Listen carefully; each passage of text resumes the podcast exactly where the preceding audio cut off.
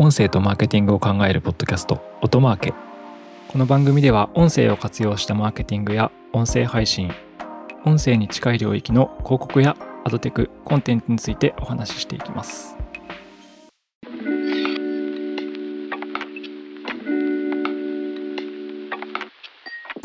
こんにちは、音なるの八木大輔です。はい、えー、今回は Amazon の提供するインタラクティブ音声広告について話していければと思います。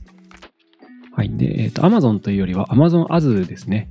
Amazon ってあの イーシー ショップの Amazon なんですけど、実はあの エーダブリューエス とかサーバー事業とかですね、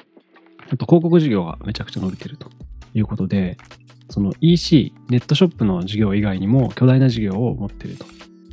で、実は彼らってあの音声領域って結構投資してて、で身近にある方もいるかもしれないんですけど、スマートスピーカーの Alexa ですね。まあ、厳密に言うと Alexa っていうのはあの音声アシスタントの名前なので、Amazon の、えー、スマートスピーカーの名前は Amazon Echo と言いますが、そう彼ら音声で一番強力な実はハードウェアを持っている会社という形です。で、このインタラクティブ音声広告って何なのかっていう話なんですけど、まあ、要は声で音声広告聞いた後に、あ、じゃあそれ買っといてとか、それ後でリマインドしてくれるっていうのを、えー、反応を返せるというものですね。あの普通のデジタル広告はですね、あの気になる広告を見つけたらクリックするとか、えー、スマホで言えばタップするとかで詳しい情報を見るっていうことになるんですけど、音声広告での最もそうシームレスな反応方法として、まあ、声で反応すると。ああ、それ買っといて、それを後で連絡して、みたいなことですね。これが実は Alexa だとですね、できるようにもうすでになっているという形です。で、これがインタラクティブ音声広告です。実はあのインストリマティックとか別のシリコンバレーのベンダー業者がですねやってた事業でもあるんですけど、結局なんかハードウェアを抑えてる企業が一番強いということで、にせんにじゅういちねんのじゅうにがつぐらいから Amazon は実はですねこのインタラクティブ広告っていうのを少なくとも確認できる限りでは買えるように使えるように広告主が提供できるようになっているという感じですね。で Amazon とかハードウェア持ってない会社がこのインタラクティブ音声広告とかやろうとするとどうなるかっていうと、あの、マイクがオンになってないんですよね。マイクがオンになってないんで、その報告体験としては、こうこうこんな商品があるよ。気になったら、詳細をくださいと言ってねって言うんですけど、そもそもマイクがオンになってないし、イヤホン耳にぶっ刺してるだけだと反応できないよっていうね、ことがあるんですけど、スマートスピーカーであれば、まあ、これが完全にできるインフラが整っている状態にあるという感じです。ちなみに私の部屋にも Amazon Alexa、えっと、これは何でしょうね。スポットってやつですね。丸い球体状の、もうあの、販売が終わっちゃったやつなんですけど、今このポッドキャストで Alexa の話をすると、絶対に何回も何回もですね、このポッドキャストに割り込んでくるので、電源を引っこ抜いて、この配信を行っています。で、まあ、そんなこんなで、そのインタラクティブ音声広告ですね。Amazon が Amazon Ads というサービスの中で提供しているものです。で、最近ですね、最近というか直近のニュースでこの話が上がってまして、えー、何かというといちがつようかですね、にせんにじゅうよねん、えーと、トライトンデジタルという会社、これポッドキャストとかですね音声アドテックやってる会社で、オムニスタジオというポッドキャスト シーエムエス を提供しているあのアメリカの音声広告の会社ですね。で、この会社がその Amazon のインタラクティブ音声広告を統合して、その会話型の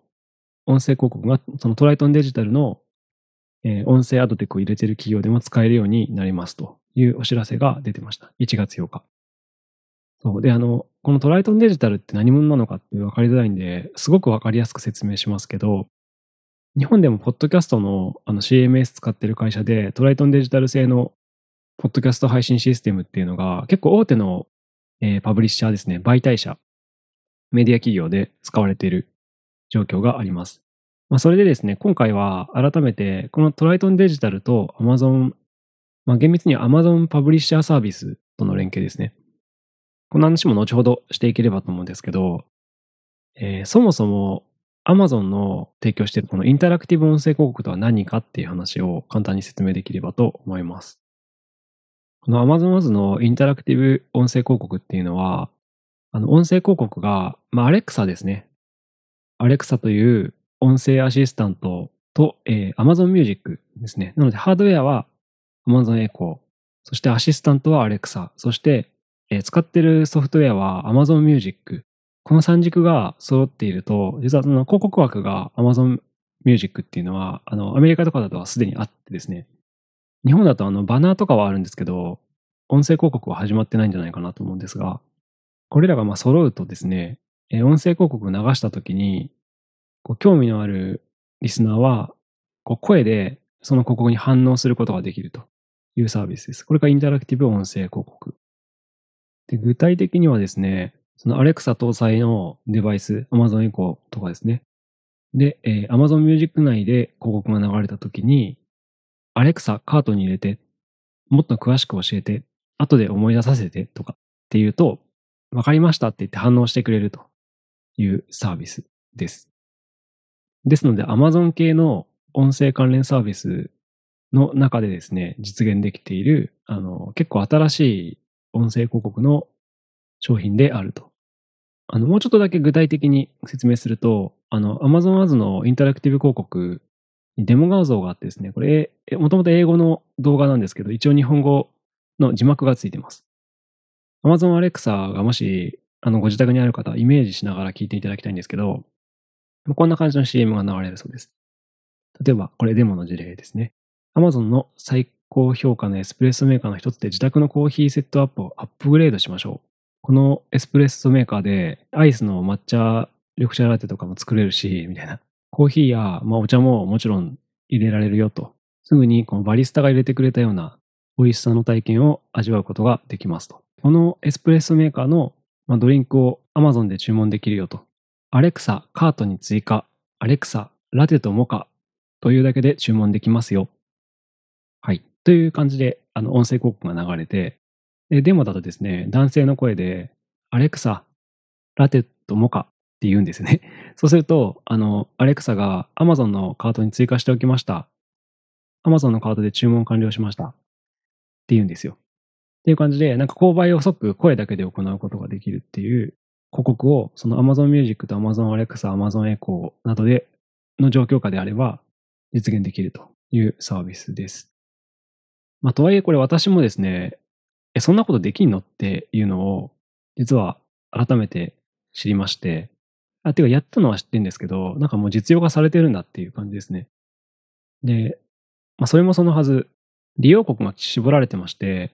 まだ北米だけのサービス提供ですね。で、利用対象者マネージドサービスって書いてあるんで、音声広告の配信運用も Amazon に依頼しないといけないパターンなのかなと思いました。入稿とかが特殊なんでしょうね。そして、どこから買えるかっていうと Amazon ディーエスピー を使って買えますよということのようです。で、ちなみに、このインタラクティブ広告というのは音声だけじゃなくてですね、まあ、あの動画でもできるっぽくて、あの Fire ティーブイ のストリーミングテレビの最中に、あの、カートに入れるとか、リストに追加してとか、今すぐ買ってっていうのを、一応音声のコールドアクションですね。シーティーエー って言われる、えー、反応ポイントみたいなのを作って使うことができると。なので、インタラクティブ動画広告ってここには書かれてますけど、動画広告の反応も声だけで行えるってサービスも合わせてそのにせんにじゅういちねんにローンチされているようです。なんか結構スマートスピーカーとか、Amazon が出してきた初期って、声で物買わせようとしてたっていう狙いがあって、でも、その、声で物買うのはいいんだけど、いきなり、Alexa、Amazon でホニャララのメーカーのホニャララという商品のホニャララをさんこいつまでに注文しておいてって、人間が能動的に言わないでしょって、めんどくせえわっていうね、ことがあって、Alexa って元々の狙い的には、その、人間が能動的に声だけで注文するのを狙ったんですけど、あんまりそれって、うまくいってないんじゃないかなって話があって。まあ、一方で、あの、アレクサとか使うと、声で広告と会話することできる未来来るよねっていうのは前から言われてたことなんですけど、まあ、実は、それを、その広告は流して、それに対する反応を広告内に盛り込んで、アレクサで反応を取るっていうこと自体はもうやられているというような状況です。なので結構未来の広告の形みたいのを、ここで実はもう実現されているっていうのがあります。で、肝心のその音声広告、インタラクティブ音声広告の効果ですね。一応それも書かれてまして、Amazon Ads とカンターが最近実施した調査によると、音声ストリーミングサービスのリスナーは、えー、広告にその反応が可能な場合は、広告に反応する可能性が ななじゅうごパーセント 高くなる。つまり ひゃくななじゅうごパーセント になるってことですね。比較で。あと、インタラクティブな音声広告は、えー、標準的な音声クリエイティブと比較して いってんさん 倍商品検討率が高くなって、まあ、ひゃくさんじゅっパーセント ってことですね。そして、購買意欲が購買以降ですね。いわゆる調査で行う。にてんさん 倍、にひゃくさんじゅっパーセント になるという調査結果があります。なので、インタラクティブ音声広告が生活の場に綺麗にマッチすると、物の購入とかが動きやすくなるよ、反響も取りやすくなるよっていうことが一応効果としては書かれてます。なんか先ほどのデモ画像で、そのアレクサがですね、画面付きのアレクサがキッチンに置かれてる絵があって、それでコーヒーいるっていう質問をされるんですけど、まあ、あれは確かに、あ、じゃあ買っといてって言いたくなるよなっていうのはすごい思いました。なので、その広告体験の ユーアイユーエックス としては非常に面白いですし、なんかついつい買っちゃうんじゃないかなって、なんかこう金を払う痛みもないしみたいなね。ボタンをプルプル押す勇気もないんで、うん、買っといてアレクサってこの言葉だけで、えー、購買を行ってしまうっていうのは非常に敷居が下がるんじゃないかなっていうふうにも思いました。はい。で、最初の話に戻ります。そう、これまではですね、この Amazon 生態系、Amazon ハードウェア、Amazon の音声アシスタント、そして Amazon Music の全てが揃った状態で実現されてきたものなんですけど、それが全く第三者のこうアドテク企業であるトライトンデジタルと統合していくっていうのは結構私は新しい展開だなって思いました。で、これ結構私はびっくりしたというか、どうやってるのこれっていう感じだったんですけど、まあ、具体的にどんなコンテンツで実現されるのかっていうのをですね、まあ、実はあのトライトンデジタルはビジネスパートナーなので聞いてみました。で、その回答としてはですね、Amazon Alexa でのライブストリーミングのみ。そして、まあ、この Amazon Alexa でのライブストリーミングって何ですかっていう話なんですけど、ラジオ局のライブストリーミングだそうです。現在、あの、提供されているのはアメリカだけなんですけどね、あの、日本だとそれ何って感じなんですけど、結構海外とかだと、ラジオ局のコンテンツをライブ配信、ウェブ上とかですね、Alexa でしてるっていうことのようです。日本だとこれなぜできてないかっていうと、日本はラジコがあるからですね。ラジコがあるんで、ラジコのアプリ、もしくはラジコのウェブ上に全部、日本のきゅうじゅうきゅうきょくのラジオ局のライブストリーミングをあそこに結集してるので、あの、Alexa 上に流れるとかっていうのが実現できてないっていう感じです。なので、この話を聞くと、私、ポッドキャストとか入るのかなって思ったんですけど、ちょっと日本で実装するにはまだ先になるのかなと思いました。なんか、ポッドキャストに拡張したりとかしてくれればできるのかなっていうふうに思ったんですけどね。そもそもあの、Amazon Alexa 上でのライブストリーミングをラジオ局が日本ではやっていないので、ちょっとすぐには実現できないかもしれないですが、ポッドキャストとかに拡張してくれるといいなというふうに思いました。Audio and Marketing オトマーケ。結局、会話型の音声広告枠ができて、そのコンテンツとは無関係なんですけどね。おそらく シーエム 枠とかにあの反応のできる広告を作っとくんでしょうね。例えば、この商品に興味がある場合は、ほにゃららを購入して、で、注文してみてください。というような呼びかけのある シーエム を流して、これでおそらくトライトンデジタルと Amazon Ads が連携しているので、まあ、そういうフラグというか連携をオンにしとくんでしょうね。そうすると、会話型の音声広告、トライトンデジタルのアドテクを使っている番組であれば実現できるようになるかもしれないという形です。まあ、一応なんか誤解がないように言っておくと、今はまだあの北米でしか始まってないのと、日本で始まるかどうかは未定なんですけど、どこにも書いてないんでわかんないです。けど、まあ、事実としては、そのトライトンデジタルのサービスを使っている会社は Amazon と連携されて、対話型の反響が取れる広告枠を作れるようになるかもしれないというような動向が一応出てるという感じですね、いちがつに。で、私が結構面白いなって思ったのは、あの、Amazon Alexa のインタラクティブ広告って、他のプラットフォームだと多分できるのって Google ぐらいじゃないですかね。Google ホーム持ってる。だって、機械に話しかけられる環境。まあ、多分 Fire Stick とかだと、ちなみに声で指示できたりするんで、ああいうので拾うんでしょうけど、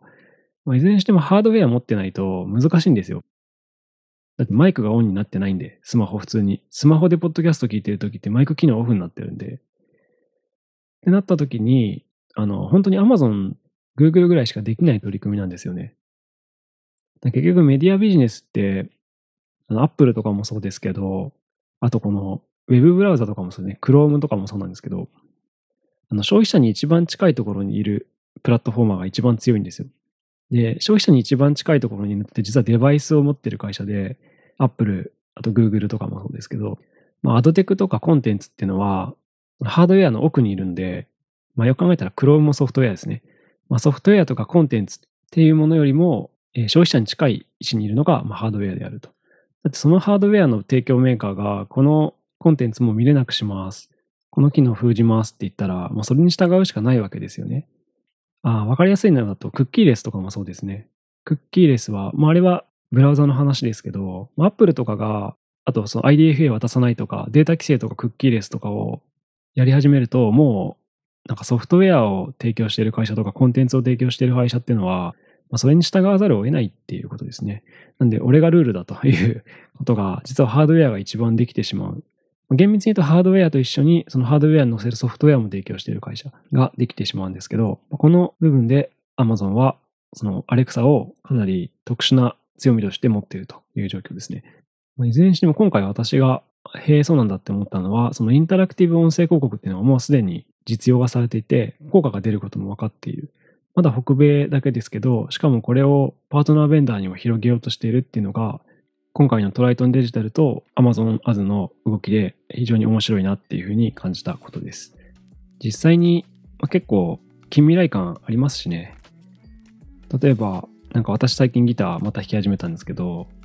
ピック買っときますかとか、弦そろそろ買い替えときますっていう シーエム とかやっぱ流れたら、うん、じゃあ買っといてって言いますもんね。生活消費財とか結構そういうのいいと思いますけど、あとプラモデルのマスキングテープそろそろなくなったとか、あの、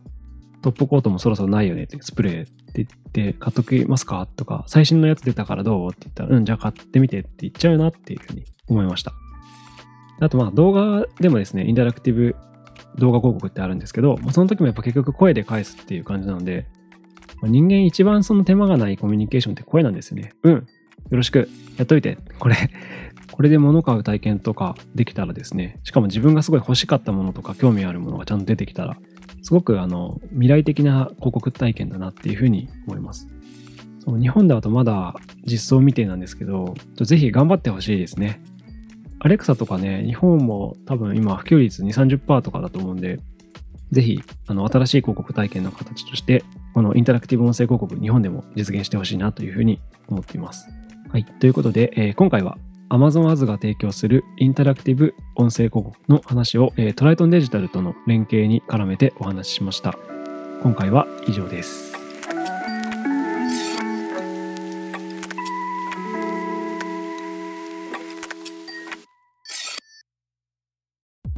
音声とマーケティングを考えるポッドキャスト、音マーケ。Apple Podcast や Spotify など、ポッドキャストのプラットフォームのフォローボタンを押して、ぜひ購読をしてみてください。定期的に有益な情報をお伝えできると思います。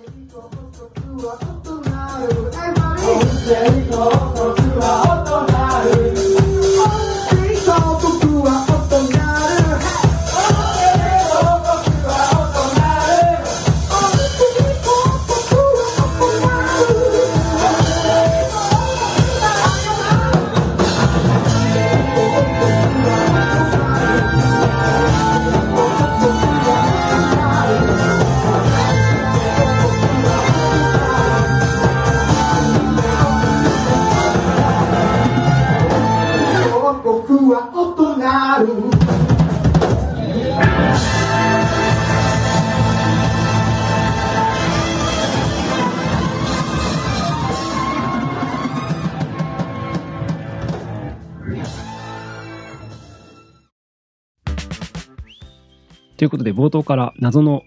あのライブ音源が流れてましたけど、アフタートークでは私が話したいことを話していきます。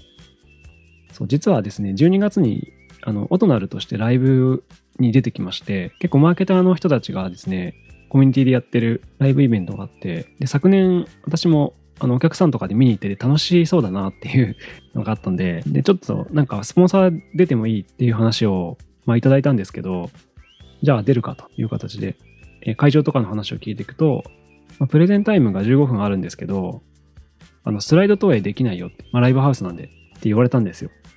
で普通はあじゃあ対談形式でトークセッションやりますってなるんですけど、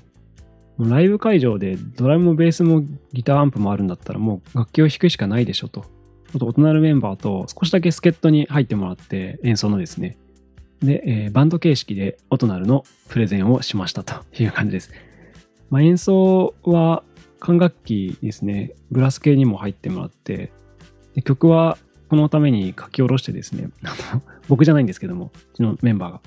書き下ろしてギターを私も弾いて、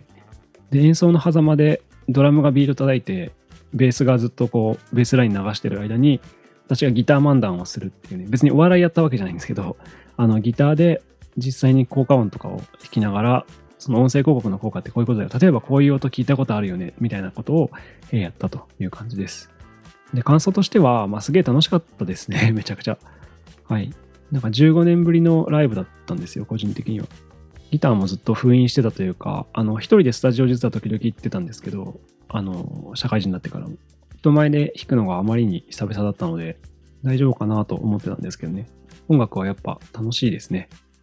あと、なんかエンターテインメントってやっぱ本来人の心を動かしたりとか共感みたいなものを作るっていうのがあると思うんですけど、これ多分音声施策やるときにオリジナルソング作るとか、音楽をうまく使って音声 シーエム 作るとかとも関連するんですけど、やっぱ楽器でバンド演奏で楽しんでもらって、そこでちゃんとプロモーションするっていうと、すごい共感みたいな、すごく良かったですっていうのを言っていただけたので、楽しかったなという感じです。これ新しい手法としてすごいあるなと思ったので、なんかイベント会場でプレゼンするときは、もうギターセット持ってきたいなと思ってるんですけど、完全に一人でやってもギター侍になっちゃうんで、やらないですけど、改めてこう、音楽とか楽器の楽しさ、そしてその力を感じたなっていうような出来事でした。個人的に結構愛用機材とかもあるんですけど、私はギターはあのヤマハの エスジー、これ聞いてわかる人はいい年代の人だと思うんですけどね。ギブソンの エスジー とかとは違うんですけどね、見た目が全然。このなんか学生時代から自分が使ってた楽器が仕事道具になったんですね、今回。それがすごいしみじみと感慨深かったです。何かを伝えるために楽器を持ち込むんだっていうね、この感覚がすごく良かったなと思います。はい、なんか仕事でプレゼンをするときがあったらギターを持ち込んでやってみるのはどうでしょうか。まあ普通の会場でやったらすげえ変なやつだと思われて滑りまくるか、英雄的にそのタレント性を称えられるかどちらかでしょうね。はい、っていうことで久々にその楽器とか音楽の何かを伝えるっていうとこの面白さを感じた、そしてその手法を体感した出来事でした。